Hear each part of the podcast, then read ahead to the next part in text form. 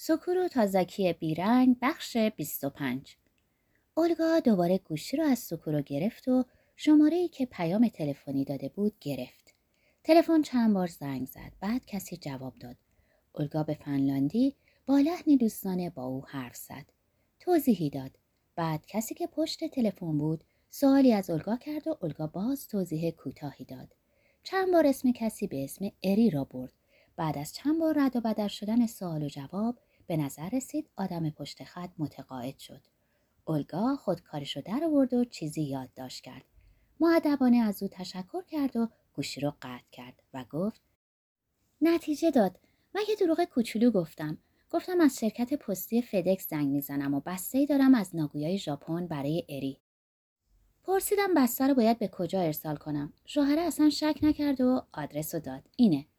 برگه یه دفترچه یادداشتش رو کند و داد دست سوکورو بعد بلند شد رفت پای میز متصدی هتل نقشه جنوب فنلاند رو آورد بازش کرد و جای مورد نظر رو روش علامت زد. هامینیلا اینجاست. آدرس کلبه ییلاقیشون رو گوگل می‌کنم. دفتر ما الان تعطیله ولی فردا پرینت می‌گیرم و به دستت میرسونم. با ماشین حدود یک ساعت و نیم راهه. نزدیکمون یه دفتر ماشین کرایه‌ای هست. خودم ترتیب ماشین رو برات میدم. سوکورو از او تشکر کرد و گفت کمک بزرگی هستی. اولگا گفت دوست خوب سارا دوست منم هست. و چشمک زد. امیدوارم بتونی اری رو ببینی و امیدوارم قافلگیرم بشه. منم امیدوارم راستش فقط برای همین اومدم اینجا. پس تا فردا صبح فکر کنم اختلاف ساعت شما رو دچار بیخوابی هم کرده باشه. خورشیدم که تا دیر وقت وسط آسمونه. آدمایی که عادت ندارن خوابشون به هم میریزه. بد نیست از متصدی هتل بخوای فردا تلفنی بیدارت کنه. همین کارو می‌کنم. اولگا کیفش رو انداخت روی دوشش از لابی رد شد و از در بیرون رفت. سکورو برگه ای رو که اولگا بهش داده بود تا کرد. گذاشت توی کیف پولش و نقشه رو هم توی جیبش گذاشت. دست کم. حالا آدرس اری رو می‌دونست. او آنجا بود. همراه شوهر و دو بچه کوچکش. حالا فقط مونده بود اینکه آیا حاضر سکورو رو ببینه یا نه. ممکن بود سکورو نیمی از دنیا رو پرواز کرده باشه که اونو ببینه و اونم ممکن بود حاضر به دیدنش نشه. کاملا ممکن بود. به گفته آو کورو بود که سر ماجرا اول از همه جانب شیرو رو گرفته بود و بقیه رو واداشته بود با سکورو قطع رابطه کنن. سکورو نمی‌دونست بعد از قتل شیرو و از هم پاشیدن گروه کورو ممکنه چه احساسی به او داشته باشه. ممکن بود براش به کلی بی اهمیت باشه. تنها کاری که سکورو از دستش برمیومد این بود که بره اونو ببینه و بفهمه. سکورو پرده های سنگین اتاق کشید تا جلوی نور رو بگیره. لباس ها رو در آورد و روی تخت دراز کشید. ولی نور مثل خاطره ای کهنه که به سادگی پاک نشود همچنان درون اتاق نشت می کرد. به سقف تاریک اتاق زل زده بود و فکر می کرد چه عجیب که برای دیدن کورو اینجاست. در هلسینکی نه ناگویا به شیرو فکر کرد مدتها می‌شد خوابشو ندیده بود به اون خوابها فکر کرد بعد که بیدار می شد و زیر پوش های لک شده شد در کاسه روشویی می شست. همیشه احساساتی چندگانه و پیچیده تکونش می‌داد. ترکیب عجیبی از گناه و میل. احساسات ویژه‌ای که تنها از نهانخانه تاریک و ناشناخته برای بقیه آدمها برمیخواست. همان جایی که واقعیت و مجاز رازگونه در هم میآمیختند. عجیب بود که دلتنگ این احساسات شده بود. براش مهم نبود که چه جور خوابی باشه یا اونو دچار چه حالی کنه. فقط می‌خواست یه بار دیگه شیرو رو در خواب ببینه. خواب سرانجام اونو در خود فرو برد ولی خواب ندید. ساعت هفت با زنگ تلفن از خواب بیدار شد. عمیق و طولانی خوابیده بود و سر تا سر بدنش گرخی خوشایندی داشت. دوش گرفت. ریشش رو تراشید و مسواک زد. لباس پوشید به رستوران هتل رفت و صبحانه ساده بوفر رو خورد. بعد از ساعت نه به دفتر اولگا رسید. اولگا بهش گفت که اگه مسیر بزرگراه رو دنبال کنی برات ساده میشه. فنلاند مثل توکیو و نیویورک نیست. جاده هاش اونقدر شلوغ نیستن و کافی تابلوها رو دنبال کنی و به گوزنها هم نزنی. اون وقت حتما به مقصد می‌رسی. برات یه فولکس واگن گلف کرایه کردم. تونستم یکم تخفیف بگیرم. یادت باشه مواظب گوزنا باشی این جانورا خیلی کودنن مواظب باش زیاد تون نرونی سوکورو از او تشکر کرد با هم دست دادن و خدافزی کردند. در دفتر ماشین های کرایه‌ای سوکورو سوار گلف جدید سرمه‌ای رنگ شد. زنی که اونجا بود راهنماییش کرد که چطور خودش رو از مرکز شهر به بزرگراه برسونه. چندان پیچیده نبود ولی بایست دقت می‌کرد. به بزرگراه که می‌رسید بقیهش ساده بود. در بزرگراه سوکورو از رادیو اف ام موسیقی گوش می‌کرد و با حدود 100 کیلومتر در ساعت به سمت غرب میراند. بیشتر ماشینا سبقت می‌گرفتند ولی براش مهم نبود. مدتی می‌شد که رانندگی نکرده بود و اینجا برعکس ژاپن فرمان ماشین ها سمت چپ بود. هنوز خیلی وقت داشت و نیازی نبود عجله کنه.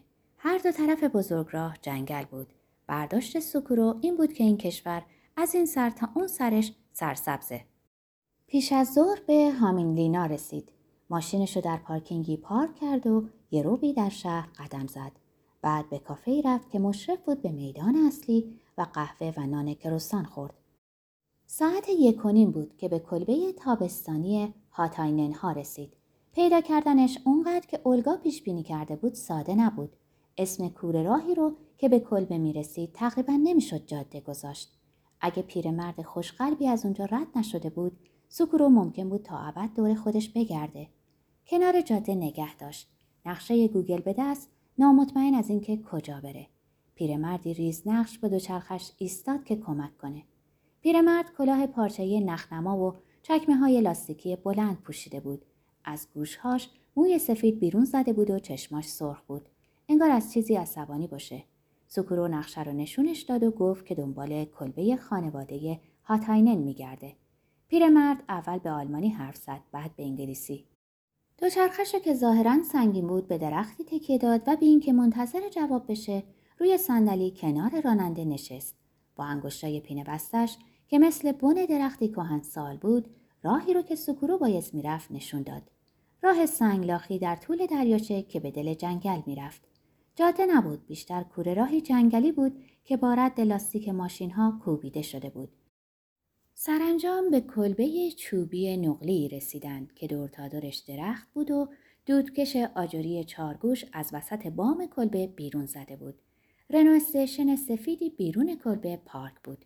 پیرمرد به گرمی گفت اینم کلبه هاتاینن ها. پیش از اینکه پیاده شه مثل آدمی که بخواد پا به برف و بوران بذاره اول کلاهش رو محکم کرد.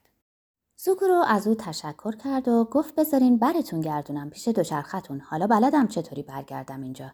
ولی پیرمرد عصبانی معاب گفت نه لازم نیست. پیاده برمیگردم. دست کم سوکورو فکر کرد پیرمرد همینو گفت. کلمه ها رو نمی‌فهمید ولی از روی آواها به نظرش رسید کلمه های فنلاندی نباشند. پیش از اینکه حتی بتونه با او دست بده پیرمرد از ماشین پیاده شده بود و داشت دور می‌شد مردی که شاید واق سگ گوش به زنگش کرده بود در و باز کرد و پیش از اینکه سکورو پای کلبه برسه سرش رو بیرون آورد. مرد ریش پرپشت بور تیرهی داشت و 45 ساله می‌زد. قد متوسطی داشت با گردنی کشیده و شانه هایی که بیرون زده بود. مثل رختاویزی که بیش از حد بزرگ باشه. موهاش هم همونقدر بور تیره بود و مثل برسی سوزنی شک سیخ. پیرهن شطرنجی آستین کوتاه پوشیده بود با شلوار جین مخصوص کار. دست چپش روی دستگیره در. سوکورو رو که نزدیک میومد تماشا کرد. سگ رو صدا زد که دیگه واق نکنه. سوکورو به انگلیسی گفت سلام.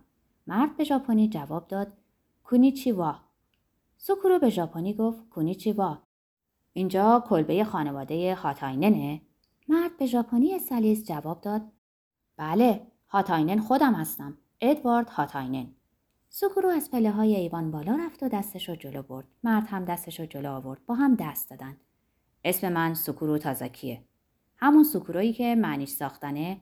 بله همون. منم چیز می‌سازم. چه خوب خود منم همینطور. چه جور چیزایی می‌سازی آقای تازاکی؟ ایستگاه های قطار.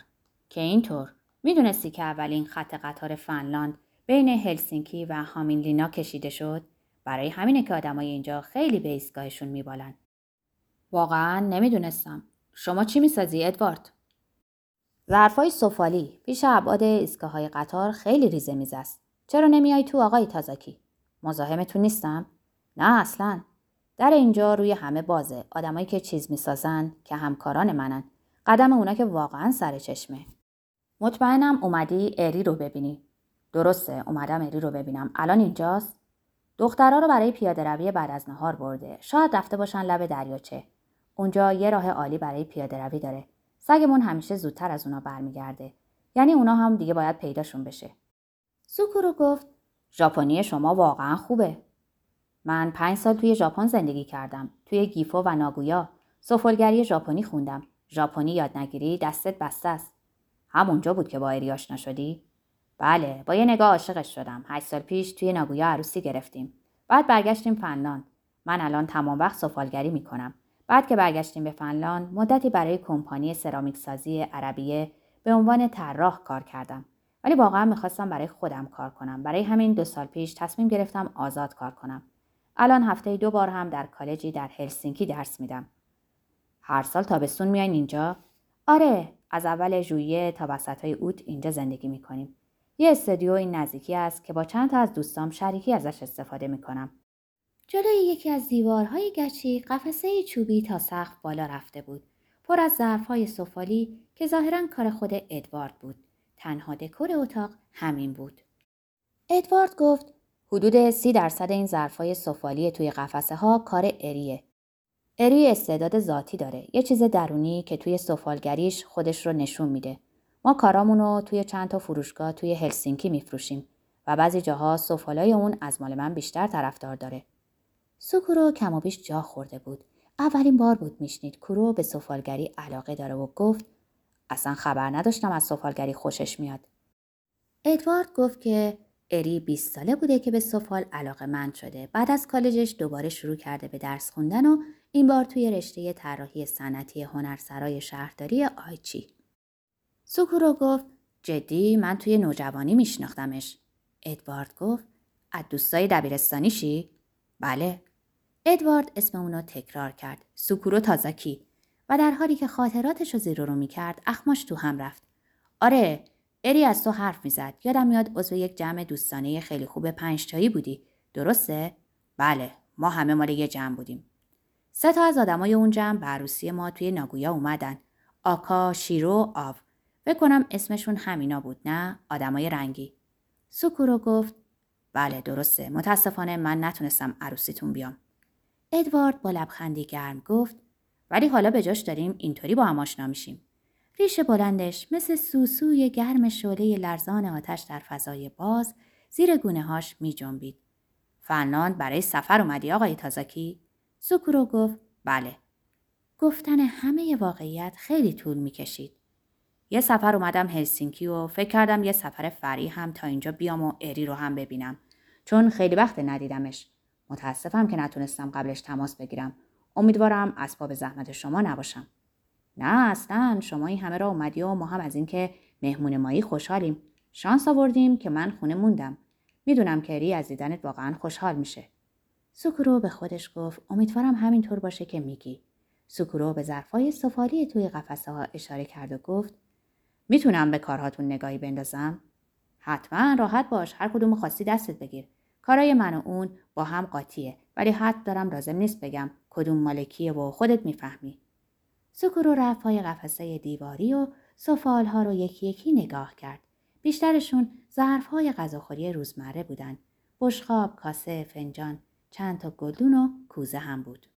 همانطور که ادوارد گفته بود سکورو با یه نگاه فرق بین کارهای او و کارهای اری رو فهمید. اونایی که بافت نرم و رنگهای ملایم داشتن مال ادوارد بودند. اینجا و آنجا روی سطح رنگها تیره و روشن شده بود سایه های ظریفی شبیه جریان باد یا آب. هیچ کدومشون طرح اضافه ای نداشت. طرحشون در واقع همین تغییر رنگ ها بود و حتی سکورو که با سفالگری به کلی بیگانه بود می‌فهمید که اینجور رنگامیزی نیاز به دانش فنی سطح بالایی داره. این قطعه ها به عمد آری از هر گونه آب و رنگ اضافی بودن و حسی نرم و ناب داشتن. با وجود اینکه اساساً از کارهای اروپای شمالی به شمار می اومدن، سادگی تقلیل یافتشون به وضوح حاکی از تاثیر سفالگری ژاپنی بود. جور غیرمنتظره هم سبک بودن و خوش دست و حسی طبیعی داشتند. نسبت به سبک ادوارد، سبک اری خیلی ساده تر بود. کارهاش در مجموع حسی گوشتالو و شلوغ داشت. لبه هاشون کمی کج بود و آری از هر جور زیبایی ظریف و فکر شده ولی از طرفی گرمای نامعمولی هم داشت که تسلا بخش بود. در هم برهمی و بافت زمختشون موجب آرامش خاطر بود. مثل حسی که دست کشیدن به الیاف طبیعی یا نشستن در ایوان و تماشای ابرهای گذرا به آدم میده.